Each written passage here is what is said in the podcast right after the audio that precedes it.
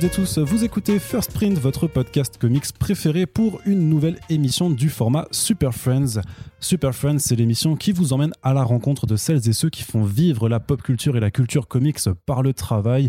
Si vous euh, écoutez l'émission depuis quelque temps, vous savez qu'on adore recevoir chez nous des auteurs, des artistes, des autrices, des éditeurs, des organisateurs de festivals, bref, voilà, toutes ces personnes qui, d'une façon ou d'une autre, font vivre la culture qui nous passionne au quotidien. Et aujourd'hui, on va aborder la sortie en VF d'un album qui s'appelle Big Black Stand at Attica. C'est édité chez Panini Comics après avoir été publié aux États-Unis chez Arcaia et donc euh, un label de Boom Studios. Donc c'est un titre qui est écrit à titre posthume par Frank Big Blacksmith sous un script de Jared Reinmuth et illustré par le dessinateur Améziane. Et aujourd'hui, ben, on va parler de cet album avec son artiste Améziane puisqu'il est français. Donc forcément, c'est toujours plus simple de les recevoir. Améziane, bienvenue sur First Print. Merci de m'avoir invité.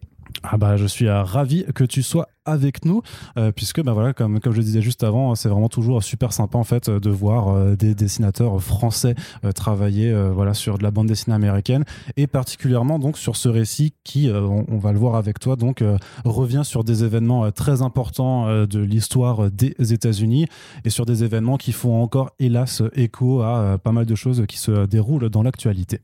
Mais avant tout cela, Améziane, vu que c'est ton premier passage sur First Print, ce ne sera pas ton, euh, ton seul passage, je pense qu'on va te recevoir pour parler d'autres choses. Là, je fais juste un petit peu de teasing. Euh, mais vu que c'est ton premier passage, est-ce que tu peux d'abord un petit peu simplement te présenter à celles et ceux qui nous écoutent, euh, nous dire, alors, tu t'appelles Améziane, mais voilà, nous, exposer un petit peu ton parcours, depuis combien de temps tu fais de la BD, tout ce genre de choses-là. Alors moi, je fais de la BD depuis en, février de l'année prochaine, ça fera 20 ans en fait. Et, euh, et euh, avec un. J'avais commencé par de la science-fiction. J'avais écrit une histoire euh, avec un ami qui devait être normalement quelque, une espèce de saga gigantesque en six tomes. Et malheureusement, les éditions Nucléa ont dû arrêter tout de suite. Ensuite, j'ai adapté euh, en bande dessinée, en roman graphique, mon auteur mexicain préféré de polar qui s'appelle Paco Ignacio Taibo II, euh, sur l'un de ses meilleurs romans qui s'appelle A quatre mains, Manos en version originale. Euh, l'éditeur Emmanuel Proust, avec qui on avait commencé a cessé aussi de publier. Donc ça faisait deux sur deux pour les deux premiers albums. J'étais très content. Et euh, ça t'a pas découragé? Non, ça m'a pas découragé parce que je sais pas faire grand chose d'autre. Donc du coup, euh, j'ai continué à balancer tout un tas de projets en essayant que ça prenne. Et euh, je suis arrivé chez Casterman. où j'ai fait Bagman en fait. Bagman, ça a été donc Batman en 2013. En 2013, voilà, aux éditions Caster. Ça a été, euh, on va dire, mon premier bouquin tout seul. Euh, scénario, dessin, design, tout ça. Donc j'ai fait ça en six mois top chrono, entre l'idée et euh, le bouquin rendu. Et je me suis dit que c'était pas mal du tout quand même comme, comme performance. Et j'ai commencé à m'appeler Amazing Amazian à partir de ce moment-là. J'imagine qu'il y a une référence à Amazing Spider-Man peut-être euh, Non, en fait, il y a une référence à Muhammad Ali euh, que j'adore, qui disait euh, il faut toujours, toujours se vanter jusqu'au moment où vous en avez plus besoin parce que votre travail parle à votre place. Et j'avais gardé ça. J'avais un, une petite, un petit print de Mohamed Ali contre, Spider-Man, contre Superman, je veux dire, dans ma mhm. chambre, que je gardais, que je regardais dès que je levais la tête. Euh, et, quelques années plus tard, je me suis dit, mais attends, euh, ce serait bien de faire une biographie sur Mohamed Ali, parce que l'histoire de, ce gars est franchement extraordinaire. Et, euh, j'ai donc travaillé avec, ma compagne, Sybille Tito de la Croix, avec qui on essayait pendant des années et des années de monter des projets mais on était un petit peu empêché par euh, tout un tas de considérations comme euh, une femme ne peut pas écrire euh, des histoires d'aventure, des choses comme ça. Alors, parce que tu parles de choses dans les années 2010 quand même. Donc Je parle de choses dans les années 2010, c'est-à-dire que ça n'a pas ah beaucoup changé. C'est-à-dire que ah être une femme quand on fait de la bande dessinée, c'est quand même un petit peu particulier. C'est-à-dire qu'on aime bien les femmes qui font de la bande dessinée dans les bandes dessinées, on va dire, on va dire féminine, faute de, meilleurs termes. Mais si euh, une femme essaye de faire euh, la même chose qu'un homme, c'est-à-dire d'écrire euh, exactement ce qu'elles font dans la littérature, et que ça n'a jamais posé de problème, eh ben, de temps en temps, on a des remarques qui sont assez surprenantes. Donc là, Sibyl s'est dit, je vais écrire un bouquin de boxe. Et je vais en savoir mieux sur la boxe que tout un tas de personnes qui, qui vont voir ça. Et c'est ce qu'elle a fait. Elle en sait plus sur la boxe que moi. Et donc, nous avons fait ce bouquin-là. Ça s'est très, très bien passé. Et euh, le bouquin a été traduit euh, tout, quasiment un mois après notre sortie euh, chez Dark Horse, aux États-Unis. Et ça nous a fait remarquer. On a eu d'autres traductions.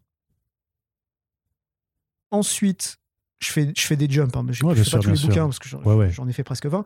Donc, du coup, on arrive sur Jared pendant que moi je faisais de la bande dessinée, lui, il avait écrit le script de, de Standa Attica euh, d'après le récit de, de Frank Smith quand il était vivant, et, euh, et, il comptait en faire un film en fait. Ah d'accord. Parce que euh, Frank Smith était vraiment fan de, de, western, son film préféré c'était Shane, et il pensait qu'un film ce serait vraiment intéressant sur un sujet comme ça, pour faire passer l'émotion, tout ça. Frank est mort en 2003. Euh, c'est quelqu'un que tu avais pu. Moi, je l'ai jamais rencontré. Moi, j'ai rencontré. J'ai, Tu vas voir l'histoire, hein, c'est intéressante. J'ai. Je vais pas trop vite. Non, non, non, non. tu vois, Jared veut faire cette histoire, donc il écrit, il termine l'histoire une fois que le chagrin est, une fois que le chagrin est, passé, euh, même s'il a mis vraiment des années à passer.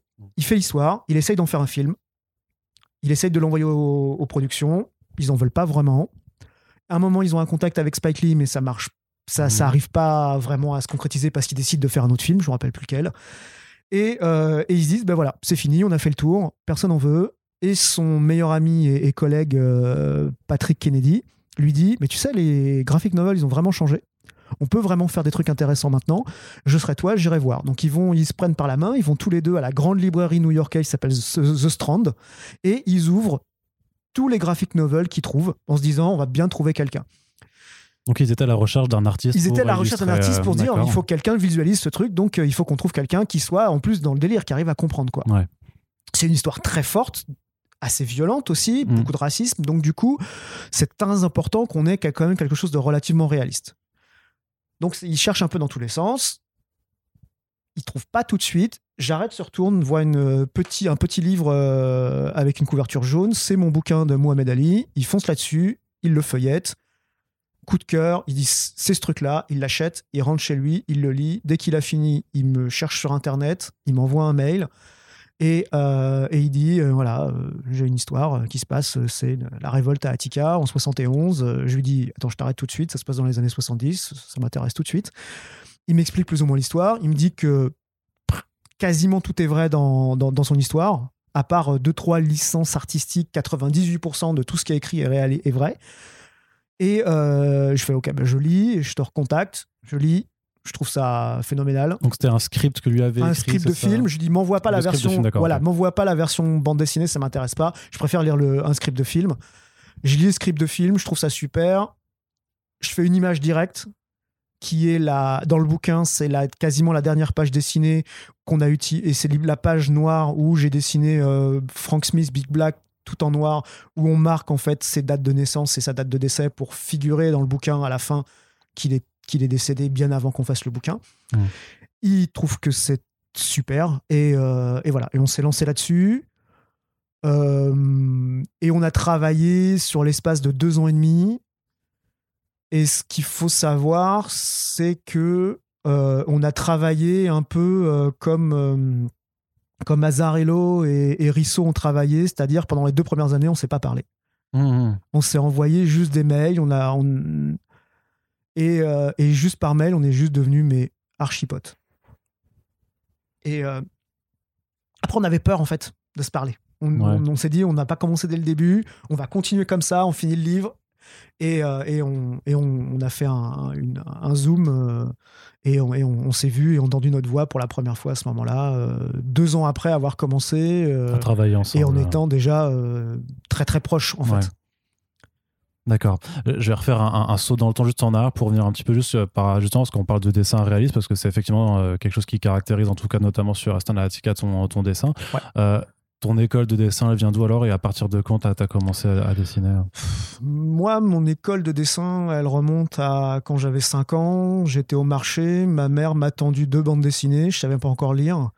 Il y avait un Tintin d'occasion et euh, Strange numéro 93. Les fameux. Et euh, j'ai pris Strange et voilà, c'était fini. J'étais foutu. J'ai appris à lire euh, dans les Strange à l'école aussi. Et, et, voilà. Et j'ai continué, continué, continué. Après, j'ai lu en VO.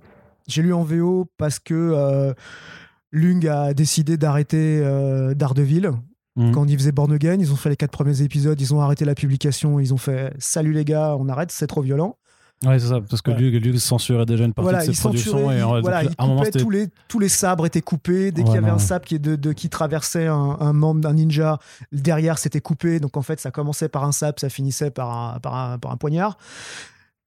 Ça, je m'en foutais. Par contre, ne pas avoir l'histoire de Born Again, où déjà Frank Miller était l'un de mes auteurs préférés. Euh, j'étais jeune, mais quand même, j'avais retenu le nom de ce mec-là et je cherchais mhm. le nom de ce mec-là à chaque fois.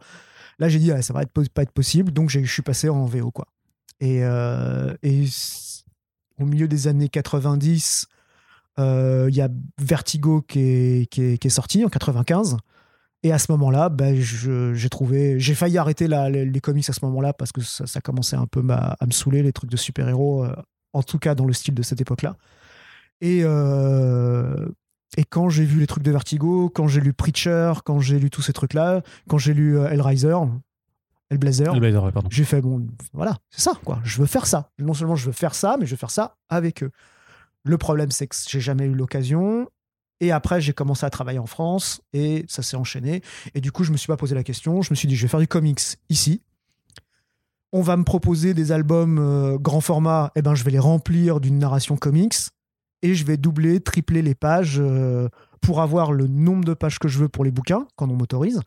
Et euh, mais même le, par exemple le premier bouquin que j'ai fait au Lombard qui s'appelle Clan, c'est une sorte de version moderne de Zatoichi dans l'univers de Kitano c'est déjà un double album, c'est déjà un 96 pages en fait. Tu voulais, tu voulais absolument pas te limiter au, 48 Ah mais je peux pas en fait, je peux pas faire une histoire en 44 pages. C'est, j'en ai fait, je l'ai fait qu'une fois. C'était un bouquin jeunesse et ça devait être le premier tome de trois, d'une histoire en, trois, euh, en trois parties. On n'a jamais eu la suite. Hmm. Donc c'est ça aussi, c'est qu'en France, des fois. Euh, eh ben l'éditeur est super enthousiaste, il signe une série, mais dans mon cas, soit il, fait faillite, donc euh, c'est vrai que sur tes voilà, on n'y peut rien, c'est la faute à pas de chance. Mais de temps en temps, euh, ils vont pas jusqu'au bout des séries pour encore plein de raisons, soit parce qu'ils en vendent pas, soit je, je sais pas, je, je c'est pas mon boulot de voir ça. Tout ce que je vois, c'est qu'il y a beaucoup de séries que j'ai commencé qui n'ont pas été finies. Du coup, maintenant, j'arrête, je fais plus de séries, je fais que des one shots les plus gros possibles tant qu'on me laisse et, euh, et comme ça, le lecteur, il a un gros bouquin et finalement, ça ressemble à un trade euh, de comics. Quoi. Mmh. tout simplement. Alors c'est marrant parce que du coup c'est vraiment la façon de faire la BD américaine qui, euh, qui t'a plu. Alors ce que je comprends de, que voilà tu tu veux pas faire des, des séries en franco-belge standard, mais même que tu voulais travailler euh, pour l'industrie américaine quand tu lisais Vertigo et tout ça, c'est quoi ce qui te plaît vraiment dans la façon américaine de Alors moi, penser, je, pour moi la, la, la, différence entre la bande dessinée, le comics et le manga, c'est une histoire de format de narration. Mmh. Euh, le format manga et comics est plus petit. Donc, du coup, il y a de, a fortiori moins de cases. Et du coup, plus de pages. Donc, on peut avoir, en tant que dessinateur, plus de marge pour pouvoir jouer. On peut faire plus de pleines pages, plus de pages euh, de double page, plus d'effets. Euh, alors qu'en en bande dessinée traditionnelle, 44 pages, on compte chaque case et on peut pas, si on fait une double page, on a déjà on, a l'impression de voler l'éditeur, mais en plus on, a pris euh, un 40, enfin euh, un, 20, un 24e, un 22e de la page du, bouquin. Mmh. Donc euh, c'est un, véritable problème. Et si on peut pas avoir la suite, si on peut faire 44 pages et comme moi, on se retrouve à ne pas pouvoir signer des suites, je peux pas faire des histoires de 44 pages, je peux pas faire des, historiettes, ça mmh. m'intéresse pas en fait. Donc du coup, cette histoire de format, ça permet aussi de, de faire ce qu'on appelle des effets à la tourne. C'est-à-dire que si je vais faire un suspense sur les pages 4 euh, et 5, la résolution sera sur la page derrière quand je vais tourner. Donc le hmm. lecteur va à chaque fois être surpris dès qu'il va tourner la page. Alors que si par exemple je suis sur une double page de franco-belge 44 pages et que je dis mais qui a tué le colonel Moutarde et que c'est sur la page d'à côté, mon œil voit hmm. qui a tué le colonel Moutarde et l'effet il est, il est cassé. Mais tu pourrais aussi faire un page turner sur du franco-belge en mettant la réponse de l'autre oui, côté. Mais le problème, c'est que quand je regardais ça, ils le faisaient pas forcément. Hmm. Maintenant, les mecs le font un peu plus, mais j'ai vu une fois sur un album de Torgal où il, pose une question sur la page de gauche et la page de droite, il y a la réponse. euh... et, moi, j'ai trouvé, bon, ben, ça casse un peu l'anticipation. C'est ça. Hmm. Et puis, je me suis dit, si Vanham peut pas le faire, hmm. je vois pas comment je vais pouvoir réussir à pousser pour avoir. J'aurais pas de page de plus. Donc voilà, tout ça est une histoire aussi de, de format. J'aime bien les histoires plus longues. Tous les pour moi, une histoire de base, enfin, le, minimum de pages pour faire un, bouquin formidable, c'est 88 pages, c'est euh, Irwan, euh, Batman de Irwan, Miller et Mazzucchelli. Hmm. Pour moi, on peut pas descendre en dessous de ça si on veut raconter une histoire qui se tient un minimum. Il y a sûrement des contre-exemples, mais je me tiens là-dessus. Donc, du coup, 4 comics de, 24, de 22 pages, au moins deux albums 44 pages, c'était ce que je visais en fait. Et même ça, j'arrivais pas à l'avoir. Donc du coup, j'ai arrêté. Je me suis dit, bon, maintenant, je fais des bouquins de 180, 120 pages. Et je fonce là-dessus. Et je me débrouille pour faire ça. Tu citerais qui un petit peu comme influence? Parce que donc on a entendu euh, Frank Miller, David Mazzucchelli, euh, là dans, dans, ton discours, tu as, d'autres influences euh, évidentes que tu arrives à citer ou tu t'es imprégné juste de tous les auteurs et artistes Non, non, non. L'influence la, plus évidente, la première, c'est Miller. la deuxième, c'est Sienkiewicz. Parce que le Electra Assassin m'a cramé la rétine, mais au point où, quand je l'ai lu, j'avais lu les deux premiers tomes chez, parus chez Delcourt à l'époque, l'un des quasiment les premiers bouquins qu'il a fait. Et, et j'étais fan de Sienkiewicz avec New Mutants, mais là c'était différent. Et du coup, j'ai pris les bouquins, je les ai lus, je les ai posés, je me suis dit, mais non, j'aime pas. Mais c'était un bouquin de Miller, donc je pouvais pas lâcher. Donc je l'ai posé, je l'ai mis euh, sur ma table et je revenais tous les mois, je refeuilletais encore un peu. Et au fur et à mesure, je commençais à comprendre petit à petit l'énergie, la liberté qu'ils avaient créée là-dedans. Et j'ai un an plus tard, j'ai recommencé à zéro. Et j'ai tout lu et j'ai juste adoré. Et je m'étais dit, voilà, c'est ça que je veux faire quand je serai grand. Voilà, si je suis un jour, je suis auteur de, de, de bande dessinée ou de comics, je veux faire ça, je veux faire de la couleur peinte, je veux pouvoir changer de style quand je veux, je veux pouvoir faire des illustrations et après faire un truc euh, d'animation, je veux pouvoir être totalement libre de raconter ce que je veux, je veux que les histoires soient plus complexes que ce que je vois d'habitude. Et Electra Assassin a changé complètement le jeu en fait, il a ça a créé euh, pour moi ça a été la création de la couleur peinte en tant que telle. Ça existait avant Corben tout ça, mais là c'était dans le mainstream, il l'a fait chez Marvel. Et ils ont vendu des caisses à l'époque. Ils avaient même pas de, pour ils avaient même pas de, de, forfait euh, pour la, couleur peinte. C'est Sienkiewicz qui a, qui a, fait tout ça. Et il a créé euh, toute une génération avec, les Dave, avec Dave McKean, euh, Kent Williams. donc, moi, je voulais faire ça. Et quand j'ai fait mon école d'art, et eh ben, du coup, au fur et à mesure, et eh ben, j'ai j'ai appris euh, ben, l'histoire, euh, l'histoire de l'art, euh, j'ai compris qui était Klimt et Gonchile, donc tout de suite je suis revenu sur Sienkiewicz, je me suis fait ah mais ça y est. Donc plus je lisais, plus j'apprenais des trucs culturellement, et plus je commençais à comprendre quelles étaient les influences de, de. Jusqu'à ce que je lise quasiment une interview où il expliquait qu'il avait son studio à New York et que le matin, il faisait son, petit footing, il allait au musée, euh, au MoMA ou un truc comme ça pour euh, aller voir des trucs formidables, pour s'imprégner comme une espèce d'éponge électrique, il revenait chez lui et en catharsis, il faisait les pages. Il les envoie à Miller et Miller, il change son texte parce que le but était que tous les deux courent comme des espèces de chevaux en complètement en folie sur la pente dans la pampa et, et, ils devaient chacun faire la course dans leur coin et aucun des deux devait gagner. Ils devaient être bons tous les deux. Et cette logique, c'est la logique qu'on a adaptée quand on a fait euh, Muhammad Ali avec, avec Sibyl. Elle, elle faisait le texte. Je touchais pas une seule virgule, rien du tout. Moi, j'avais, je faisais le dessin comme je voulais. Et le but était de la surprendre au maximum et de la pousser à, à ce qu'elle aille encore plus loin, en fait. Et du coup, Sinkiewicz Miller, c'est vraiment la team qui m'a qui m'a marqué euh, qui m'a marqué à fond. jusqu'au début des années 90 où j'ai découvert euh, Akira.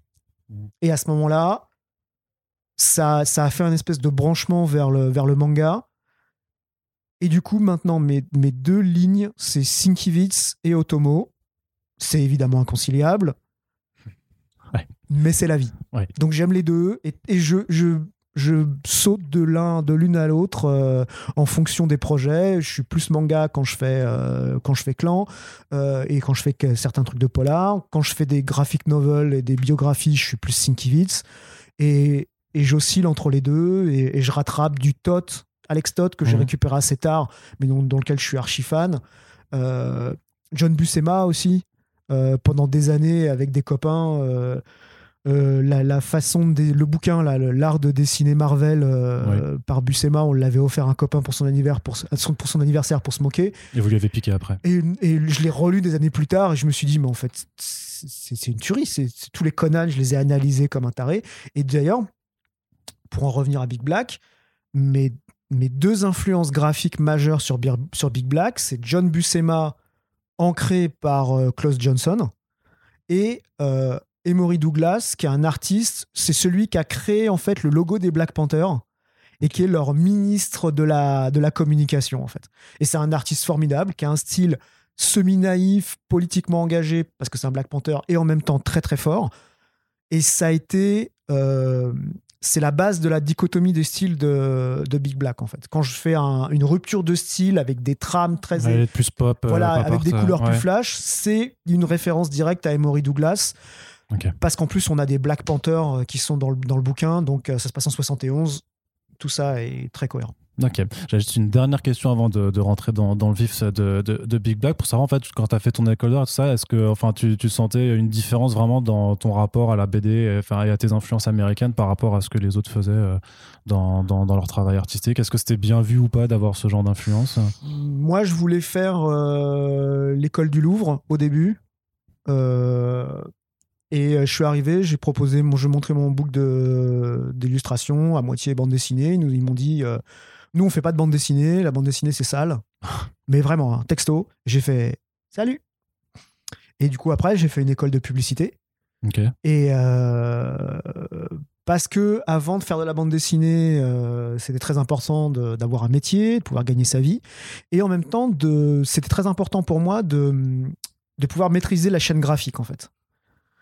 Euh, je devais savoir comment marche une imprimerie, comment marche euh, le système des couleurs quadri, euh, comment fonctionne un ordinateur pour pouvoir faire de la PAO. On parle de ça au mm. début des années 90. donc PAO, publication assistée par ordinateur. Voilà, c'est ça. Donc c'était pas encore la norme de faire des couleurs ou du lettrage par ordinateur à l'époque, tout ça et tout. Moi, j'ai foncé dessus assez vite. Et, et d'ailleurs, j'ai travaillé dans la presse comme directeur artistique et je faisais de la mise en page. Donc, du coup, ça me permet, quand je veux faire, par exemple, des, des fausses doubles pages de magazine dans mes bouquins, comme j'ai fait dans Miss Davis et, euh, et dans Mohamed Ali, c'est super simple pour moi parce que c'est mon métier. quoi. Hmm. Et tout ça est, est, a une origine dans le Give Me Liberty de Miller et Gibbons. Ils ont fait des fausses pages de Newsweek. Et là aussi, ça m'a carboniser la rétine. Et je me suis dit voilà ça ça là ça c'est bien ça. Ça je veux faire ça D'accord. Donc, genre, on va, on revient euh, donc sur, sur Big Black euh, Standard Attica. Donc, tu disais que tu avais lu le script euh, du, du, film, de film de, de, de, pardon, Jared. tu étais au courant de cette histoire à, la base? Tu, tu avais déjà entendu parler Je connaissais la, la, la le, le, fait que c'était une révolte, que ça se passait en 71, qu'il y a eu des morts, tout ça et tout. J'avais évidemment, comme tout le monde, la référence culturelle du film avec Pacino quand il crie Attica, Attica dans un premier midi euh, enfin dans euh, Dog Day Afternoon. Euh, donc j'avais la base en fait, hmm. mais j'avais pas le détail de l'histoire. Et, et quand j'ai lu le détail de l'histoire, j'étais assez soufflé en fait, surtout que là, c'est un récit qui, qui, est vraiment de l'intérieur, quoi. Et, et c'est encore pire que ce que je croyais que c'était narré, le, script du coup était narré du point de vue de Franck. Oui, c'est enfin, pour moi, c'est en fait, c'est on raconte sa vie aussi, donc euh, mhm. pour moi, c'est encore une biographie, c'est-à-dire que quand j'ai voulu faire une série de biographies que j'appelle ma Saul trilogie, Mohamed Ali, Angela Davis avec le titre qui s'appelle Miss Davis et Attica, c'est deux biographies. Et ben là, c'était la troisième en fait. J'ai mis les trois En même, j'ai fait les trois en même temps. Et quand je travaillais sur Attica, je travaillais sur Miss Davis en même temps. Et ce qui est drôle, c'est que Angela Davis apparaît dans Attica. Et euh, le, détenu euh, George Jackson, qui était très connu à l'époque, parce qu'il avait écrit un livre qui avait fait vraiment euh, beaucoup de vagues sur cette époque-là et qui parlait du milieu carcéral, était, comme on appelle ça, intimement lié avec Angela Davis. Et, et on le voit en fait dans Miss Davis. Donc du coup, je faisais les deux bouquins en même temps. Les deux bouquins se passaient en 71 quand elle, elle a été en prison. Donc voilà. Pour moi, c'était les deux bouquins sont vraiment liés en fait. et euh, un peu les deux facettes d'une voilà, pièce. Hein, c'est la même période. Et si on lit par exemple les deux en même temps, on a une histoire encore plus complète parce que cette fois-ci, on a le côté de George Jackson et des choses comme ça et tout. Donc, euh, donc cette, toutes ces histoires-là, ce détail-là, il a fallu que je l'apprenne j'ai fait mes devoirs, euh, tout ça historiquement. Ça t'a fait beaucoup de recherches alors J'ai fait beaucoup de recherches. J'ai fait beaucoup de recherches aussi pour la simple et bonne raison que c'était pas juste un, un, livre de fiction ou c'était pas un livre qui était juste une biographie, c'est une biographie qui allait être euh, racontée, mais aussi montrée aux personnes qui avaient survécu à Attica. Euh, Jared, son beau-père, c'est l'un des avocats de l'équipe des Brothers of Attica les Brothers Avesca, il y a énormément, enfin, il y a au moins euh, un grand groupe, là, j'ai vu parce qu'ils ont fêté les 50 ans. Dont, Frank Smith était. Euh, Donc voilà, avec Frank Smith était dans, hmm. dans, les Brothers Avesca, qui ont fait un énorme procès et qui ont réussi à gagner, mais évidemment, la justice américaine s'est débrouillée pour invalider le truc. Euh, donc ils ont, il y en a un grand nombre qui a, un grand nombre qui a survécu. Donc ces gens-là, ils allaient voir les pages en fait. Hmm. Donc j'étais tétanisé quand on m'a appris ça parce que je m'étais dit bah, j'ai pas le droit à l'erreur quoi. Faut que je leur je vais leur raconter leur je vais raconter leur histoire. J'ai pas intérêt à, déconner au niveau historique j'ai pas intérêt à faire quelque chose qui soit anachronique j'ai pas intérêt à, mon, à inventer une partie de la prison qui n'existe pas. J'étais obligé de chercher la forme des barreaux chercher la forme comment ça se passe dans la cour trouver des photos pour savoir tout ça. Il y a beaucoup de documentation sur Attica. Mmh. donc euh, donc du coup, euh, j'avais beaucoup de documentation et j'ai fait énormément de, recherches pour justement euh, que ce soit euh, juste. Dès qu'on a montré les premières planches au Brother of Fatica, ils ont trouvé ça super. Donc non seulement moi j'étais soulagé, mais en même temps on était soutenu en fait. ça nous a vraiment porté pendant, pendant les, deux ans et demi sur lesquels on a travaillé sur le livre. Ah, moi je l'ai fait par intervalle et, c'était très important de, de savoir qu'ils allaient apprécier en fait ce travail qui est un travail de mémoire en fait. Et d'ailleurs, mmh. euh, Boom avait inventé, moi je l'ai jamais vu et entendu avant, hein, a inventé cette espèce de terme de graphique mémoire. Au lieu de graphic novel, ils appellent ça mmh. graphique mémoire. Et, euh, et, je trouve ça très juste. Et, euh, et ça correspond vraiment à, la nature du livre en fait. Tu avais envisagé de te rendre sur place? Enfin, je sais pas si c'est possible même de, visiter ou pas. Euh, Alors non, parce que la prison elle est encore ouverte. C'est euh, si c'est Alcatraz, oui c'est possible, mais à Tika non, c'est pas possible. Euh, et puis oui, j'ai envisagé plein de trucs, mais un, l'économie euh, de la bande dessinée fait qu'on n'est pas des documentaristes ou des cinéastes qui peuvent voyager à travers le monde. Et deux, euh, c'était un petit peu compliqué parce que euh, parce qu'en fait, tout ce que j'aurais pu voir là-bas, à part rencontrer les gens pour de vrai, j'avais accès en France. En fait. Ouais, d'accord. Parce que les documentaires, ils sont là, les photos, elles sont disponibles. et donc ça justifiait pas forcément d'aller. J'aurais voulu, mais, euh, mais ça n'a pas été possible au moment où j'étais en train de travailler dessus. Donc je l'ai pas fait. Mais j'ai pas l'impression d'avoir d'avoir loupé quelque chose, euh, si ce n'est de rencontrer mes amis. Mais euh, mais mais non, j'aurais je me suis retrouvé devant la, le, pénitencier, j'aurais fait la photo du, de, de l'entrée, mais Ouais, t'auras pas forcément pu de façon faire le, le tour. C'est sur Wiki, quoi. Donc, voilà. Donc, Effectivement.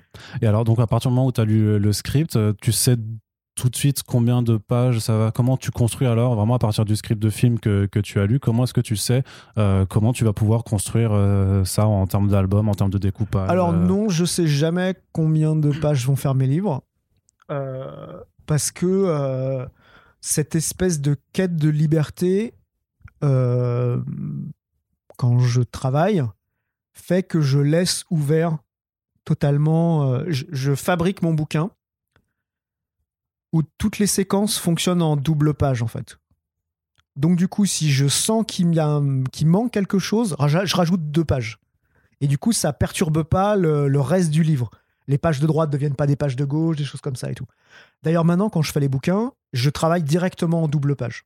Mon ma case, c'est la double page dans laquelle je, je fais la narration. Mais euh, pour moi, l'unité première, c'est la double page. Ensuite, évidemment, je fais attention à la page parce qu'il y a la coupure avec, avec le milieu. Et après, la case, euh, le rythme entre le début et la fin. Mais euh, donc, je, je, ne savais pas combien j'allais faire de pages. T'avais pas des, des directives hein, non, non, non, par, en fait, Boom Non, non, non. En fait, Boom, quand, on, quand on les a, quand on, on, a envoyé le dossier, on avait fait la moitié du livre. À l'époque, on avait fait 80 pages. Oui, parce que quand le projet se monte, en fait, il n'y a pas un éditeur déjà qui est non, dessus. Non, non, non, on l'a fait, on l'a fait de notre côté. on, a fait, on a produit 80 pages finies, euh, noir et blanc, avec quelques pages en couleur pour montrer. Et, euh, et on savait, on leur a dit, on, je sais pas combien ça va finir. Je, leur ai dit, euh, je sais pas, 140. Voilà. Et le bouquin a fait 168. Donc ils ont été hyper sympas et hyper open jusqu'à la fin, en fait, de me laisser la marge de, de, mettre autant de pages que je voulais euh, dans une certaine. Euh, voilà. Après, le fait aussi d'avoir fait cette, ces études de, de publicité et, euh, et, avec une formation édition, c'est que je sais comment on fabrique un livre. Mmh. Donc, je fais attention au double de 4 et je sais que c'est plusieurs cahiers qui sont cousus collés. Donc, du coup, je sais que si je dépasse un certain nombre, ils sont obligés de rajouter un cahier de 8 ou un cahier de 16. Et je sais à partir de quel moment ça commence à leur coûter du blé et à, et à partir de quel moment ça grince. Donc, je fais aussi attention. Je sais comment faire attention. Sauf sur le dernier bouquin que j'ai fait sur le, sur le Scorsese, où le bouquin m'a complètement échappé et le bouquin fait 384 pages. Il est énorme, on en reparlera, dans, une, fois, autre émission. Mais voilà. Mais euh, celui-là, entre le moment où on avait j'ai rajouté 28 pages euh, entre le moment où, euh, où, avec Boom on a défini un format et, et le moment où j'ai rendu le, bouquin. J'ai rajouté des doubles pages, j'ai rajouté des, effets, j'ai rallongé des séquences. Donc, moi je fais pas de croquis par exemple.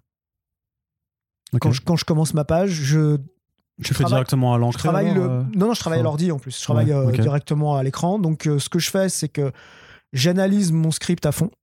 Je sais exactement quelles sont toutes les séquences du, de l'histoire. Tu les visualises dans ta tête Je les visualise, mais aussi je connais leur ordre, je connais leur importance, je connais leur, leur difficulté et, et le rythme du bouquin.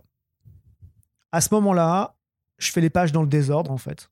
Je me dis, je vais faire aujourd'hui, je vais faire, euh, je vais faire la révolte. Aujourd'hui, je vais faire les pages calmes. Tiens, aujourd'hui, euh, j'ai la grippe. Euh, je vais faire quelque chose où les mecs sont en train de parler.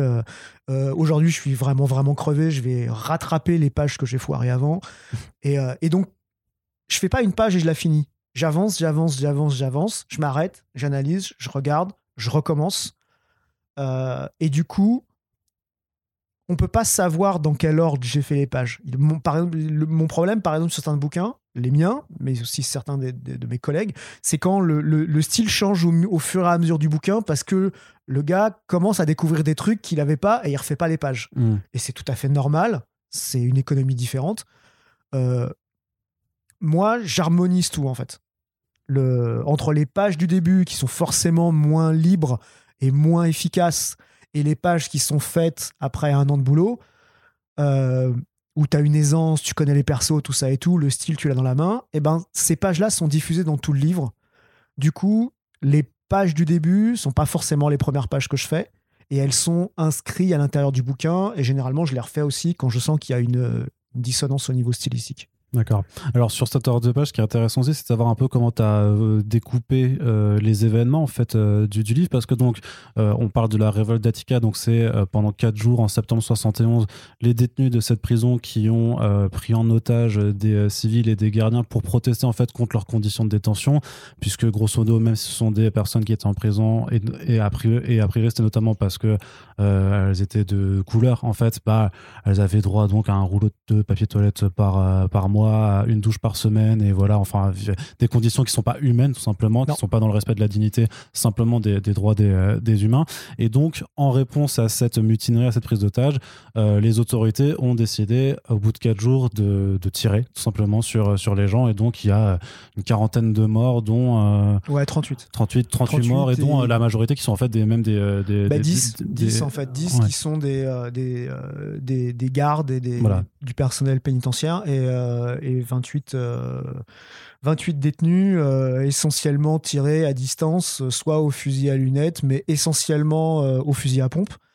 Et au fusil à pompe, à balles, enfin, les balles à ailettes, quoi, celles qui sont interdites, celles qui font du, hmm. vraiment du dégât, ils ont tiré, je crois, 10 000 munitions, un truc dans le genre.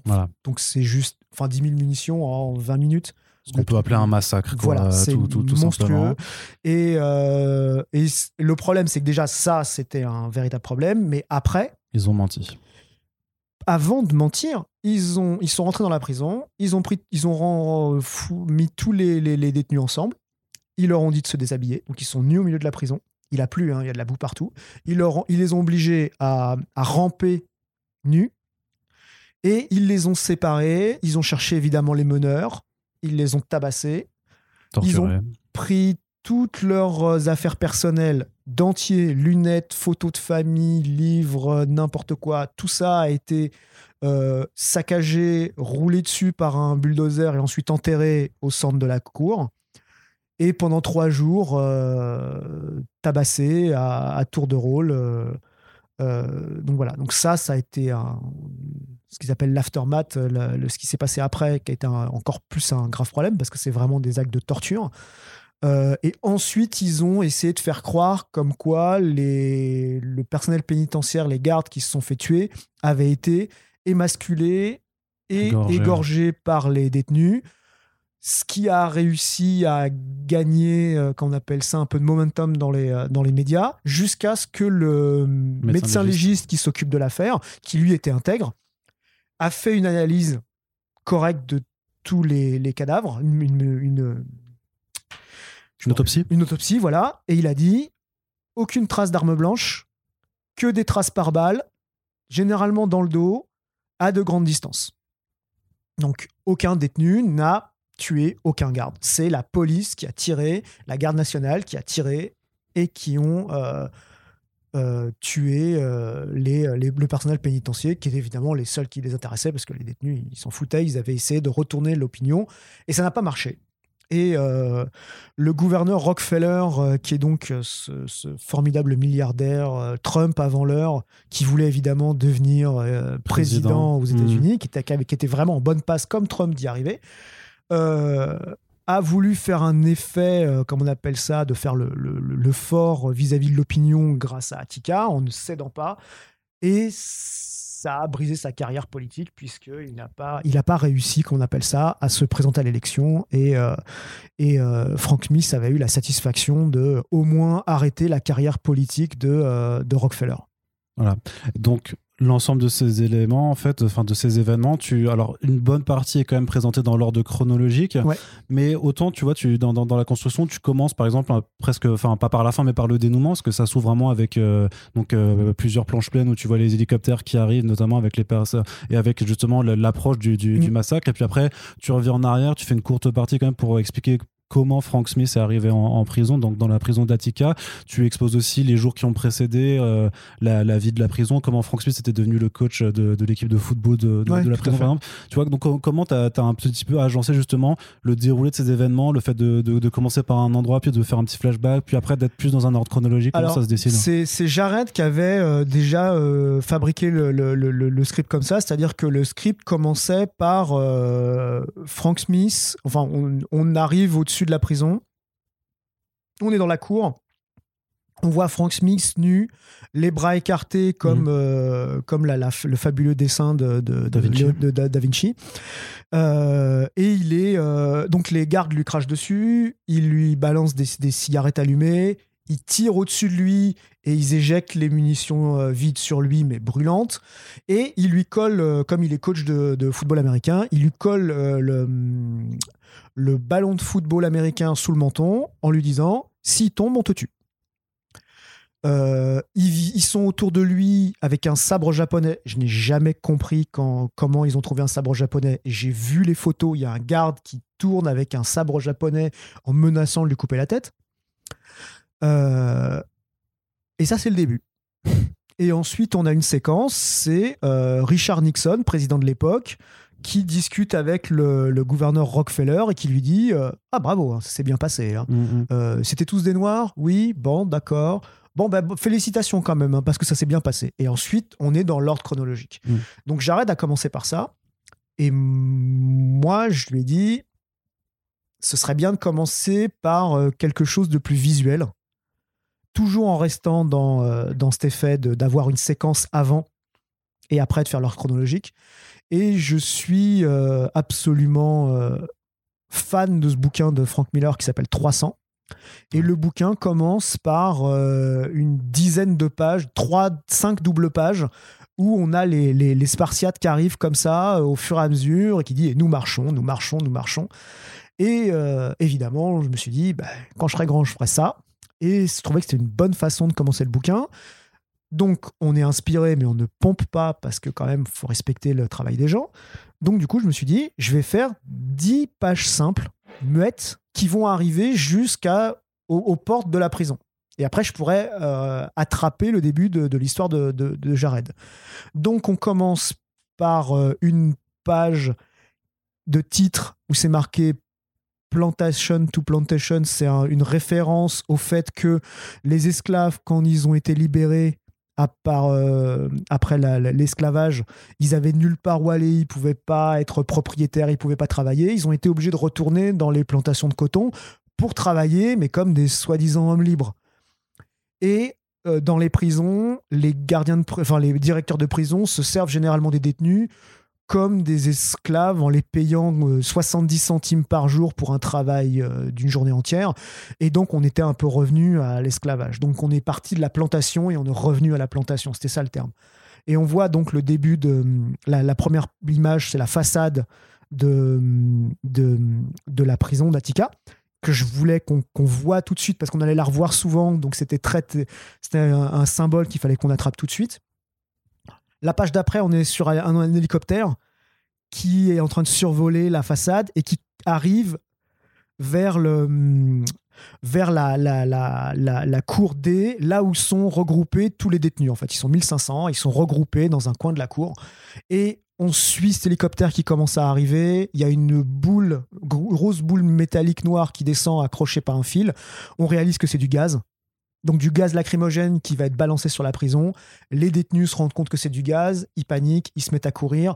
Dès que le gaz est lancé, euh, la garde nationale et les, flics sont là et ils tirent. On a la tête de Franck en, énorme qui crie non et le bouquin commence.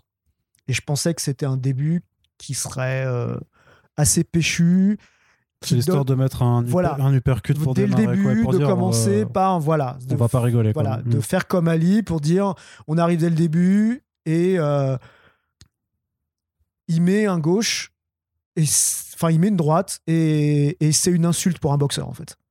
D'accord. Donc du coup, la première qu'il met, c'est genre poum, il met une droite, il fait voilà. Non seulement je t'ai mis une droite, mais elle est passée et tu vas te rendre compte que ça continue derrière. Donc voilà. Donc le but, c'est de commencer assez fort comme ça, avec des grandes images. Et ensuite, on, retourne, on commence l'histoire avec des cases un tout petit peu plus petites et on suit euh, le déroulé. Et euh, dès qu'on et on arrive, on arrive, on arrive, on continue. Euh, la révolte se passe et juste avant l'attaque, hop, grande double page. On retrouve l'hélicoptère du début, mais sur une double page cette fois-ci. Mmh. Et à ce moment-là, on se rend compte que, que, là, ça va être le, le, massacre tel qu'on avait eu des, des, images et des, des, des, idées avant, mais euh, là, on va le voir. Et euh, je crois qu'il dure 16 euh, pages, un truc comme ça.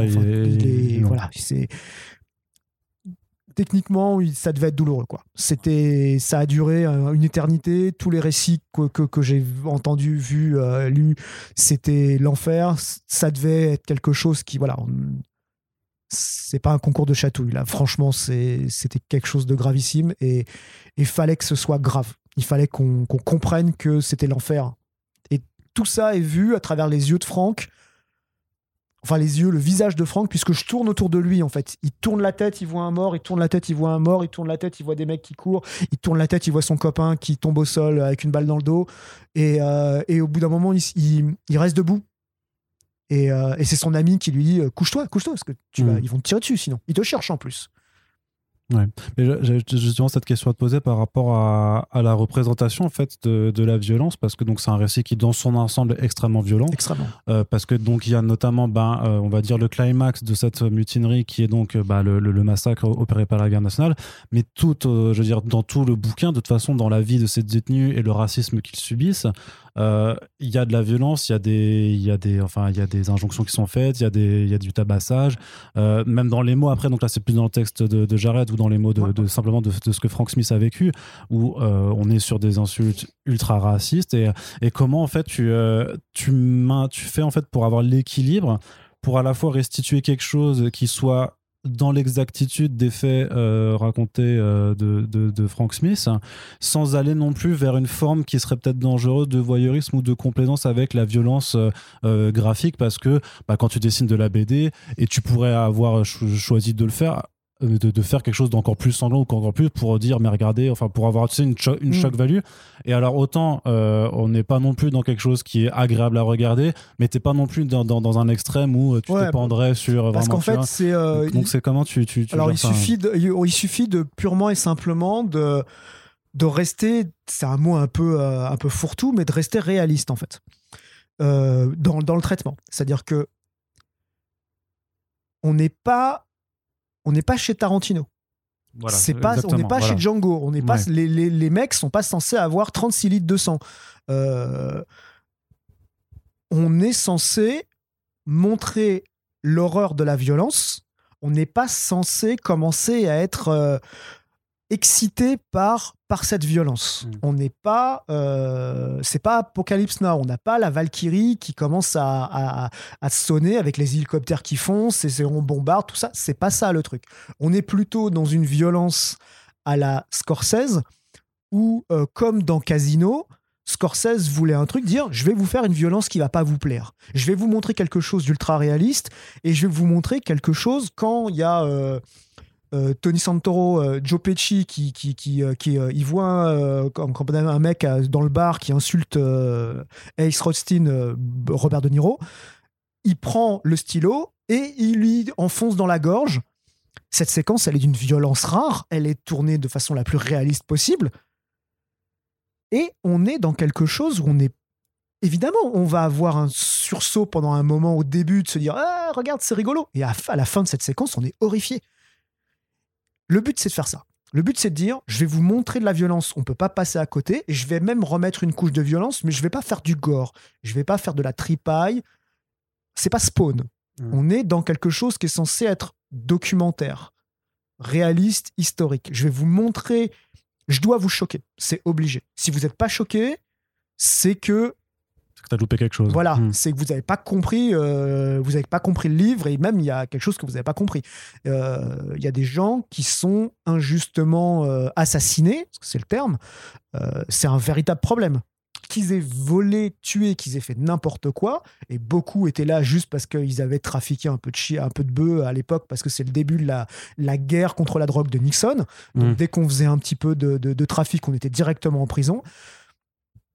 Donc du coup, euh, une bonne partie de ces gars-là n'étaient euh, pas des, gens qui ont fait des choses que c'était c'était pas un quartier de haute sécurité avec des sérieux. Il y a, il y a eu l'assassin Summer du Summer of Sam, euh, qui est un serial killer à New York. Il était à Attica aussi, mais pas à la même époque. Mais c'était un parmi 1500 personnes.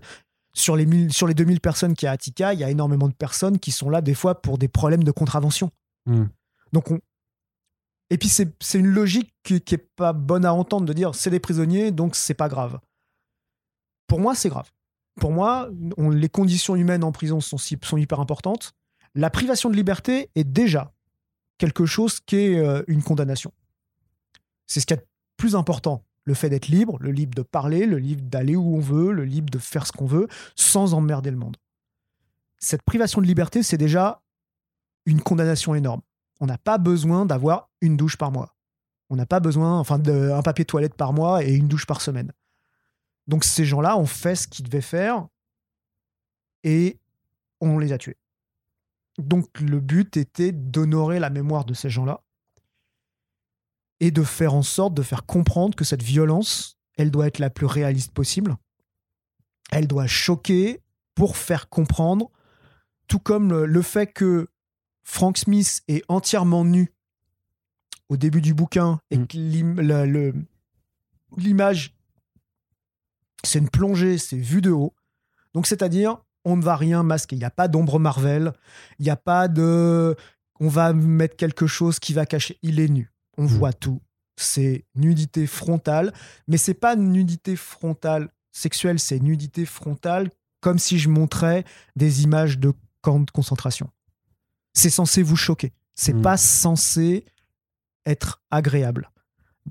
Mon style est censé faire passer de façon réaliste les choses. Hmm. Mais les effets pour la narration sont contrôlés et on n'est pas là pour apprécier la violence. On est là pour, au moment où elle arrive, euh, le bouquin n'est pas très violent d'ailleurs, pendant la majeure partie du livre. Mm. On est plutôt dans une ambiance de, film japonais où euh, pendant euh, une heure ça monte, ça monte, ça monte. Et les 30 dernières minutes, comme dans Harakiri, dans Seppuku, c'est 30 minutes de, de charclage, mais ça a un sens parce que le mec se bat pour ses opinions. C'est exactement la même chose. C'est ça monte, ça monte, ça monte, et on a ça. Et ensuite, on a les répercussions, les conséquences, mais pour tout le monde. Ouais. Et euh, j'ai une question parce que tu, on, mentionnait quand même avant quand même quelques changements de style en fait euh, que, que tu as fait dans l'album et notamment sur des pages pleines où justement ça devient un peu plus pop art. Euh. Tu veux pourquoi du coup notamment bah, une scène où il se bat contre des gardiens de prison après les, les événements de de, de, la, de la mutinerie quand justement des, des matons essayent de, de, de, le mettre entre quatre euh, fers pour, euh, pour le tabasser, il arrive à, il arrive à se défendre. Donc, euh, et enfin, du coup, ça, c'est des pages qui marquent aussi par le, la, rupture de ton graphique. C'était quoi les intentions derrière? Alors, l'intention, déjà, c'est de, comme je te disais, Emory Douglas, donc mm. cette influence d'artistes engagés qui avaient dessiné le, logo des Black Panthers et toutes leurs affiches. J'adore son style et je le trouve très très fort. Et en même temps, c'est une, vraiment une dichotomie stylistique avec tout ce que j'ai voulu faire pour le reste, qui est relativement réaliste.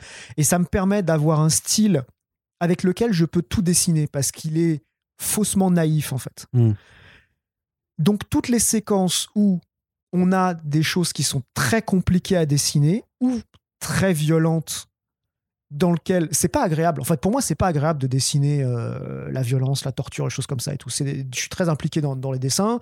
Euh, je fais beaucoup de documentation, donc du coup, je c'est pas agréable à faire en fait. Mm. Mais c'est très important pour l'histoire que ça doit être fait et que ça soit dans le livre, et que ça doit être fait d'une certaine façon. Donc du coup, je fais ces changements stylistiques à ces moments-là pour faire remarquer que c'est le moment où ils ont tabassé ce détenu de telle sorte qu'ils ont fait sortir l'os de son bras c'est le moment où le, flic, le garde, avec son masque à gaz qui préfigure une, tête de cochon, puisque c'est Emory Douglas dans ses dessins qui a créé cette espèce de concept où on peut traiter les flics américains de, de pigs sans être inculpé par la police.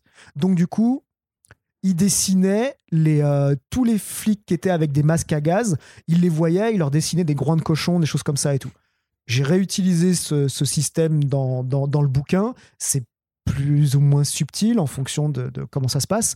Mais donc on voit ces mecs avec ces masques à gaz en tenue complète de, anti, anti-émeute qui tabassent des gens, mais qui les tabassent pas seulement, qui les menacent d'enfoncer euh, un tournevis dans des parties intimes.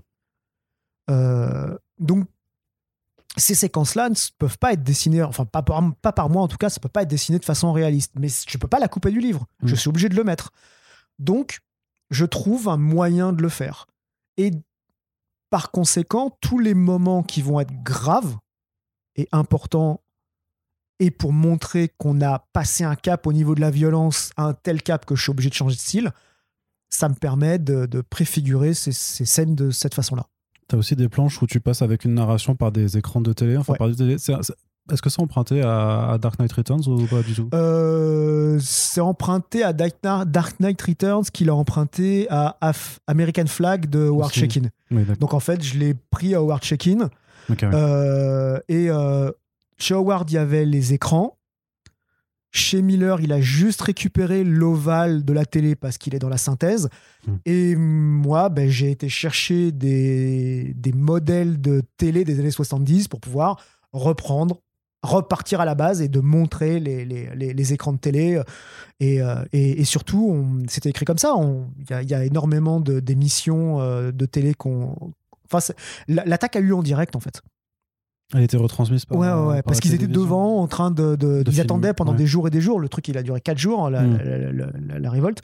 Donc, ils étaient dehors à, à filmer en attendant qu'il se passe quelque chose. Et évidemment, quand ils ont compris, quand les journalistes ont compris qu'ils allaient rentrer parce qu'ils ont il y avait des, euh, des, avocats, des, euh, des journalistes qui étaient rentrés à l'intérieur de la prison pour faire les, euh, les, négociations.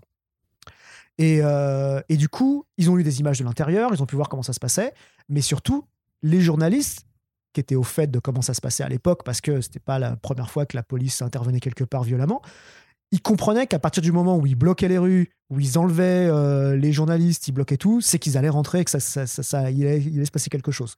Donc dès qu'ils ont vu qu'ils avaient viré tous les journalistes, qu'ils avaient viré tous les négociateurs, et que y a, cette fois-ci les flics étaient en, ligne pour pouvoir rentrer, ils ont appelé tout de suite euh, la télé pour leur dire euh, écoutez les gars, c'est maintenant. Et du coup, ils ont eu des images. Et, et ces images-là, elles ont été archivées J'y ai eu accès par les documentaires et choses comme ça et tout. Et du coup, j'ai pu reprendre l'image du vrai journaliste de l'époque qui, euh, qui hmm. dit euh, Et maintenant, ils vont rentrer, quoi, c'est fini. D'accord. C'est euh, sur, surtout sur la fin, on, alors c'est aussi avec le script de, de, Jared, on montre en fait que malgré euh, le combat euh, gagné, en fait, il y a des blessures qui se referment, qui se seront jamais refermées ni pour Frank Smith ni pour ni pour personne d'autre. Mais tu essaies quand même d'avoir une conclusion. J'ai l'impression qu'il essaye d'aller vers, vers l'apaisement où on voit bah, Frank Smith qui qui retrouve le fantôme quelque part de d'un de ses anciens camarades de, de, de, prison. C'était, il y avait une volonté aussi du coup d'essayer quand même de de terminer le bouquin sur un sentiment un peu plus euh, ah, reposé par, rapport à tout ce qu'on vient, De toute façon, le but n'est pas de, de dire euh, euh, police méchant, détenu gentil, ce serait même stupide comme, comme, comme affirmation. Le, dans Jared, qui est quelqu'un de vraiment qui a des qualités humaines qui sont vraiment extraordinaires, voulait finir sur nous sommes Attica, all of us. Nous sommes tous Attica. Et, euh, et, mais visuellement, c'était difficile de pouvoir retranscrire ça. Donc, je lui ai demandé la permission de euh, d'imaginer le départ en fait de, de Franck.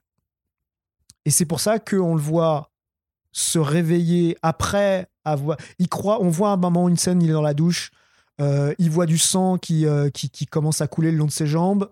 Il a ce, ce, cauchemar de, de, l'émasculation qui a été une menace qui revenait régulièrement. Euh, il se réveille et il explique qu'il a un syndrome post-traumatique, qui s'en est jamais remis, et, mais qu'il a fait sa vie, qu'il essaye d'aider les autres et des choses comme ça et tout. Mais que très souvent il se réveille par terre, quoi. Parce qu'il dort par terre, c'est le seul endroit où, où il peut se réveiller. Sans sécurité. Sans sécurité, voilà. Mm. Donc du coup, on, va, on, le voit se réveiller, sa femme le prend dans les bras, il se rendort. Et à ce moment-là, euh, je trouve le moyen de figurer en fait Franck qui, euh, qui va rejoindre un de ses amis qui a été tué euh, dans, dans, la cour. Donc dès qu'on voit Barclay, on se dit bah ah, c'est un problème là parce qu'il est mort lui. On se rappelle bien. Puis lui il est resté jeune. Ouais. Et Alors euh, que Franck, a vieilli. Euh, la, la, à 70 ans. Et, euh, et donc, il, on le il retourne dans la prison. Il remet son, son, son bonnet, son bonnet iconique et il a sa moustache blanche et il avance dans la prison. Et en fait, il, il part de, de l'isolement là où il était enfermé pendant des jours et des jours, où il a été torturé et tabassé. Et il sort avec lui et ils vont dans la cour et tous les détenus sont là et ils lèvent le bras et ils disent euh, voilà, euh, il explique d'abord qu'il n'y a pas eu de vainqueur, il n'y a pas eu de vaincu, que le but a été de faire avancer les choses et qu'on espère que, que, ce qu'ils ont fait a servi à quelque chose. et que pour le reste, c'est que le début du combat et qu'il y a encore énormément de choses à faire. Du coup, c'était un peu la, quelque part, c'est la seule partie un peu, on va dire, fantaisiste par rapport oui, au ça. Je voulais finir sur une touche, prendre un petit peu de distance avec la réalité. Euh, pour moi, la, faire, euh, enfin, dessiner les, les, les, le décès de, de, de Franck m'était physiquement impossible, en fait, après avoir passé autant de temps avec lui euh, sur le papier, euh, ben, je pouvais pas le faire, en fait. Pas de façon littérale, en tout cas. Voilà, je hmm. pouvais. Lui, de toute façon, Jared ne l'aurait pas écrit, et hmm. moi, même s'il avait écrit, j'aurais pas pu le dessiner. Donc, il n'y a pas grand chose que je peux pas dessiner, mais ça, franchement, je, ça aurait été pas possible. Donc, du coup, il avait laissé ça ouvert il m'a laissé le, il m'a autorisé à le faire. Et du mon implication au niveau euh, scénaristique, c'est a consisté entre le début et la fin, où j'ai voulu faire une entrée en mise en scène un peu plus euh, visuelle mm. et une fin exacte, voilà, pour finir euh, aussi de la, de la, même façon. Et il m'a entièrement fait confiance et il était très content du résultat. Et Ok. J'ai aussi une question à te poser sur la mise en couleur. Comment parce que du coup c'est pas euh, du coup c'est pas un roman graphique qui est très euh, coloré dans, dans, le sens où euh, c'est pas des couleurs vives. Ça, il y a même une, une tonalité sépia. Enfin moi c'est ce que j'ai écrit quand j'ai fait un papier dessus. C'était quoi les, les, les, choix qui t'ont motivé sur, Alors, cette approche colorimétrique? Pour moi, il y a deux sortes de couleurs en bande dessinée, quel que soit le genre. C'est il y a la, la, le coloriage, la mise en couleur, et il y a la couleur émotionnelle. Donc, moi, le coloriage ne m'intéresse pas. Euh, si je dois juste expliquer que l'herbe est verte et le ciel est bleu, les gens regardent par la fenêtre et ils savent à quoi ça ressemble. Je peux faire le bouquin en noir et blanc, c'est très bien comme ça. Par contre, si je peux ajouter des émotions, si je peux rajouter de la narration par la couleur, à ce moment-là, ça m'intéresse.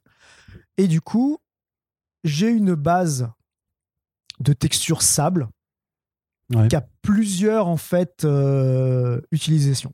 La première, c'est je voulais un bouquin qui, qui ait l'air d'avoir été euh, narrativement et même structurellement fait dans les années 70.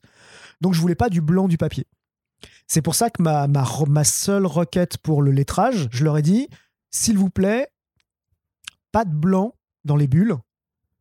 Vous remettez la texture du fond de ma page dans les bulles comme si c'était du papier jauni en fait. Mmh, pas de, pas de bulles qui vont ressortir, pas de blanc de papier en fait. Il y a, du blanc de papier. Le blanc du papier, on le voit une seule fois dans tout le bouquin, c'est quand il y a du gaz, qui le gaz blanc qui est en train plus ou moins d'entourer Franck. C'est tout. Le reste du temps, la couleur de, des bords, des gouttières, tout ça, c'est la même que celle des dessins, c'est-à-dire euh, le fond de ma texture. L'avantage de cette texture, qui est couleur sable, si je la multiplie euh, plusieurs fois, je commence à avoir un espèce de brun assez séduisant. Et j'ai la couleur de la peau de mes personnages afro-américains, comme ça. Donc du coup, euh, le sable, c'est les blancs, les caucasiens, et la couleur un peu plus sombre, mais dans la même tonalité, c'est les afro-américains. Et si je refais encore quelques effets, toujours avec la même texture, et que je rajoute un petit peu de rouge, un petit peu de bleu, immédiatement, j'ai des effets euh, de couleurs qui me permettent de, moduler l'émotion à travers le bouquin. Donc, du coup, je me limite à 5 euh, couleurs maximum. Je pense que j'en ai dû utiliser 3. Et euh, parce qu'on est dans une couleur un petit peu, un petit peu orangée, un petit peu jaune pâle. Et la complémentaire, c'est un espèce de bleu pâle. Et ce bleu pâle, c'est la couleur du ciel. Donc, si je rajoute quelques effets de bleu, comme j'ai fait pour la première page, ça me fait ma perspective atmosphérique et en même temps, je peux, rien qu'en mettant un petit peu de bleu dans le ciel, je sépare mon image et je fais une espèce de composition qui est intéressante. Donc, euh, contrairement à ce que j'ai pu lire, pas chez toi, mais, mais ailleurs, je, les couleurs ne sont pas ternes, elles sont euh, unifiées et euh, faussement monochromatiques. Mmh parce que c'est des. On est dans la même ambiance, dans, la même, dans les mêmes tons de couleurs, mais de temps en temps, je rajoute du rouge, euh, j'ai rajouté du vert à un moment, euh, j'ai rajouté du bleu, et après du jaune, et puis après, basta. quoi. Donc, euh, ces couleurs ont une ambiance, enfin une utilité émotionnelle. Et, et donc, j'utilise aussi les couleurs en fonction de, de leur leur signification pour les gens, parce que le but c'est de faire de la communication. Donc, de, mhm. si par exemple je dis euh, pour moi euh, le bleu c'est sombre, bah, pour les gens ce ne le sera pas, et quand ils vont, voir, ils vont voir mon image, ils vont pas trouver ça sombre. Donc la couleur qui reste et qui restera toujours euh, avec la même signification pour tout le monde, c'est le rouge. Donc évidemment, dès qu'on est pendant le massacre, ça vire au rouge immédiatement, et le rouge commence à prendre de plus en plus en plus en plus d'importance jusqu'à avoir des cases qui sont entièrement rouges. Euh. et ensuite, on redescend petit à petit. Au moment de la torture avec Franck et avec les autres détenus, on revient sur du rouge, rouge orangé. Et après, on repart jusqu'à la fin. On a du rouge au moment du rêve, euh, quand dans, du rêve euh, dans, sous la douche. Et après, on repart sur du bleu et, et on a des, des, couleurs qui sont agréables pour la fin parce que le but est de, partir sur un bon feeling. Ok. Là, tu m'as dit ça vous a bossé sur deux, pendant deux ans? Deux ans et demi, ouais. Deux ans, deux ans et demi. Comment ça s'est passé un petit peu juste la, la, relation, euh, ta relation à trois, du coup, avec euh, Jared et avec Boom aussi? Il y, avait, il y, eu beaucoup de retours, beaucoup d'échanges. Euh. Alors, vous n'avez pas parlé C'était surtout des mails d'abord avec Jared? Avec Jared, moi, je suis un obsessionnel du détail. Et donc, je lui ai posé un milliard de questions. Il a répondu à ce milliard de questions. Euh, ensuite, je lui ai demandé de d'être un collègue bavard. Alors que de temps en temps, j'ai pas bossé avec beaucoup de scénaristes, mais de temps en temps, euh, t'envoies tes pages à un scénariste et, euh, le mec il fait OK. fait non. Tu veux un peu plus de retour. Voilà, c'est hmm. tu m'expliques si c'est bon, si c'est pas bon, si comment tu le sens. Si tu trouves ça formidable, tu me complimentes. Euh, et, on continue. Et moi, je fais la même chose quand je reçois tes textes. Si c'est juste faire check, on n'est pas au guichet de la Sécu. Enfin, on a besoin d'un. C'est pas une super collaboration, quoi. On a besoin vous êtes des êtres humains, besoin d'un peu, d'un peu de hmm. feeling et euh, et d'un qu'on puisse discuter de, des choses. Donc du coup, euh, avec lui, ça s'est hyper bien passé. C'est devenu un de mes meilleurs amis. Donc et je l'ai toujours pas rencontré. Hein. Donc, euh, Covid a fait que j'ai pas pu y aller, quoi. Donc, euh, mais je, je, compte, j'arrête parmi mes meilleurs amis. Euh, quand on a réussi, quand eux, parce que c'est pas moi qui, qui ai fait, c'est eux qui ont réussi à trouver aux États-Unis Patrick et, et Jared ont réussi à trouver Boom. Et ben, euh, à partir du moment où on avait fait la moitié du bouquin et que la moitié de la séquence de révolte et les pages du début avec Frank qui était euh, en train d'être torturé étaient déjà dessinées, on s'était dit, ben voilà, soit ils vont dire oui. La note d'intention était assez claire, de toute façon, dans le projet. Très clair. On, a, on, a, on leur a pas dit, on change rien. On leur a dit, dites-nous, voilà, qu'est-ce que vous en pensez de ça Ensuite, dès qu'ils ont dit, c'est super, merci euh, de, de, de, de, venir chez nous. On leur a fait, ben, merci de nous prendre, on est super contents. On leur a posé d'autres questions. Vous êtes sûr que ça, ça pose pas de problème? Parce que je voulais pas me retrouver à une semaine du bouclage et refaire les dessins qui me plaisaient le plus. Hmm. Donc j'ai posé tout un tas de questions. Ils m'ont dit non, non, il y a aucun problème. Euh, la nudité frontale ne nous a pas dérangé. On a bien compris que ça, ça avait un, effet historique, machin, tout ça et tout. Donc on était entièrement euh, supporté par notre éditeur. Euh, quand on a rendu toutes les pages, ils ont posé toutes les bonnes questions pour nous, euh, pour nous permettre de faire le meilleur livre possible. Euh, l'éditrice Sierra Chan a même, m'a même convaincu d'inverser un ordre de séquence. Et elle avait entièrement raison. Euh, non, non, ça s'est hyper bien passé. Ils ont vraiment été formidables avec nous. Et, euh, et, euh, et on, était tout, les, tout le temps surpris, en fait. tous les jours surpris. Déjà, pendant, pendant les premiers mois où on, travaillait en étant signé chez eux, on est on n'y croyait pas, franchement. On était en train de se dire, on est en train de le faire. Ça va être possible. Ce bouquin, il va sortir. Et quand on montrait les pages, on a montré les pages dès le début à Bob Camp, qui est le, créateur de Ren and Stimpy, le dessin animé euh, des années 90 assez mythique, qui a créé toute cette espèce de style convulsionné de personnages euh, en dessin animé. Et, euh, et, Bob Kang était notre plus grand supporter. C'est lui qui a réalisé le trailer quand on a, quand on a fait après la, bande-annonce du bouquin. Donc on était, euh, on était aux anges. Tout, enfin, tout s'est très, très, très, très bien passé. Qu'on a eu euh, zéro conflit, compréhension, ils nous ont écoutés. ils ont vraiment bossé. On, a fait la couverture du Publisher Weekly aux États-Unis. Enfin, hmm. voilà. Donc c'était et c'était vous qui gériez les droits d'adaptation pour euh, la, France ou ça Non, non, non, non. On a, on, euh, moi, je laisse les maisons d'édition euh, faire leur boulot. Et, et, si je travaille avec une maison d'édition qui ne fait aucune traduction, aucun, aucun débouché, bah, à l'avenir, je calme un peu mes, mes, mes, mes collaborations avec eux. Euh, mais si euh, les éditeurs font leur boulot et, qui est de faire en sorte que tout le monde euh, voit le livre le mieux possible dans le maximum de langues, et quand le bouquin est rentable, eh ben ça assure le fait que ça rend la relation pérenne et on peut continuer à travailler ensemble et faire des bouquins qui sont intéressants et, essayer de faire bouger les lignes au, au maximum qu'on peut quoi. D'accord. Mais justement, sur cette question de bouger, c'est, euh, ce sera ma dernière, ma dernière question euh, pour, pour ce podcast. Euh, tu disais que donc Big Black Stand Attica, c'est le troisième volet de ta trilogie après Muhammad Ali et Angela Davis. Et forcément, donc il y a aussi une thématique assez, assez commune sur la question noire américaine, assez, frappante.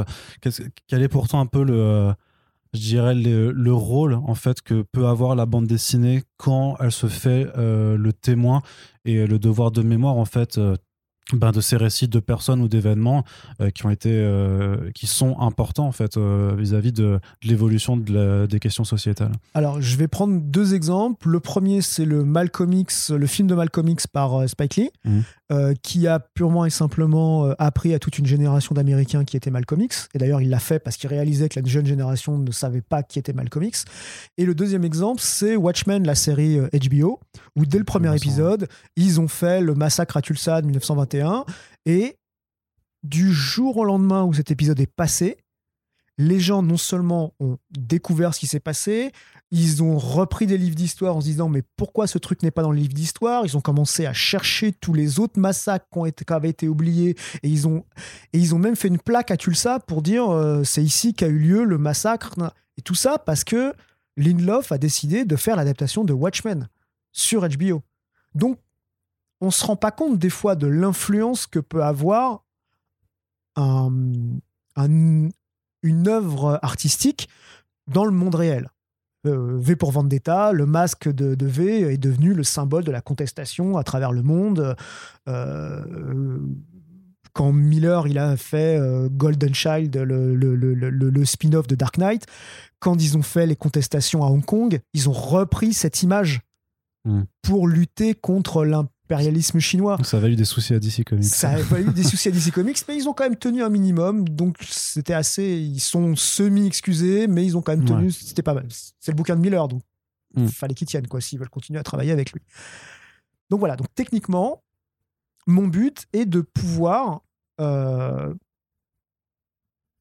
rappeler des des faits historiques qui sont soit de temps en temps oubliés, soit d'aller en profondeur, comme l'histoire de l'importance de Muhammad Ali euh, sur euh, son rôle sur l'expansion des droits civiques aux États-Unis à l'époque, le fait qu'ils disent Black is beautiful. Enfin, ils ont dit Black is beautiful, mais Muhammad Ali l'a montré.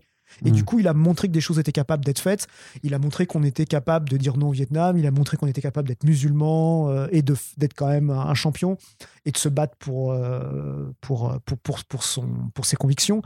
Euh, Angela Davis a, a, été en prison. Elle a lutté après contre la prison et toutes ces choses-là. Donc, c'est des choses qui sont importantes de, d'être, pour être racontées. Et, et j'espère qu'à l'avenir, j'aurai la possibilité de raconter des choses équivalentes, mais de l'histoire française.